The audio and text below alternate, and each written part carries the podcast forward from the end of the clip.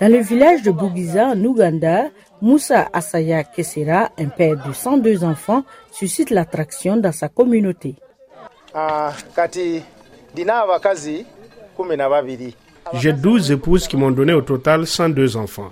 Sur ces cent deux enfants, nous en avons perdu quatre et à ce jour, il m'en reste quatre-vingt-dix-huit. Ces quatre-vingt-dix-huit enfants ont donné naissance à cinq cent soixante-dix-huit enfants qui sont mes petits-enfants. Dans la famille de Musa Hasahya Kasera, certains essayent de gagner un peu d'argent en faisant des tâches domestiques pour leurs voisins ou passent leur journée à la recherche du bois de chauffage et d'eau, parcourant souvent de grandes distances à pied. Avec les années, Musa Hasahya Kasera ne peut même plus identifier ses propres enfants. Le problème que j'ai avec ces cent deux enfants, c'est que je ne me souviens que du premier et du dernier enfant. Je ne me souviens pas de tous les noms de certains des autres enfants du milieu. Sa vaste famille vit dans une maison délabrée au toit de tôle rouillée et une vingtaine de huttes en terre situées à proximité. Musa Hasahya Kasera dit que c'est un héritage de son père. Je n'ai que deux hectares que mon père m'a laissés, et dans ces deux hectares, c'est là que nous avons tous ces enfants, et cela a été un très gros problème. J'ai eu de nombreux problèmes. Trouver de l'argent pour payer les frais de scolarité, nourrir tout le monde, trouver des vêtements et de l'argent pour aider au cas où l'un d'eux est malade.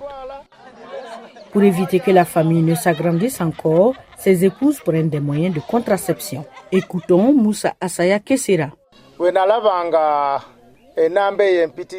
Lorsque j'ai vu que le nombre d'enfants était trop élevé, nous avons décidé de mettre mes femmes au planning familial pour que le nombre n'augmente pas.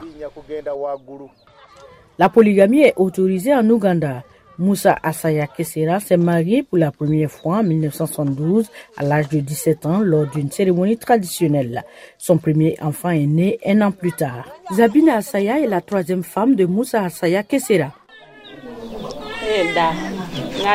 Je ne savais pas que notre mari continuerait à nous amener d'autres femmes. Quand il en a amené une autre, je me souviens que je me sentais si mal et en colère. Mais avec le temps, je me suis habituée à tout cela. Pour résoudre les différends qui ne manquent pas dans la famille, des réunions mensuelles sont organisées. Magou Chaban, enseignant, est l'un des fils de Musa Hasahya Kasera. Uh, you know, in terms of... Vous savez, en termes d'éducation des enfants, mon père n'a pas réussi à nous éduquer tous. Alors, j'ai réalisé que je ne devrais pas avoir une famille comme celle-là.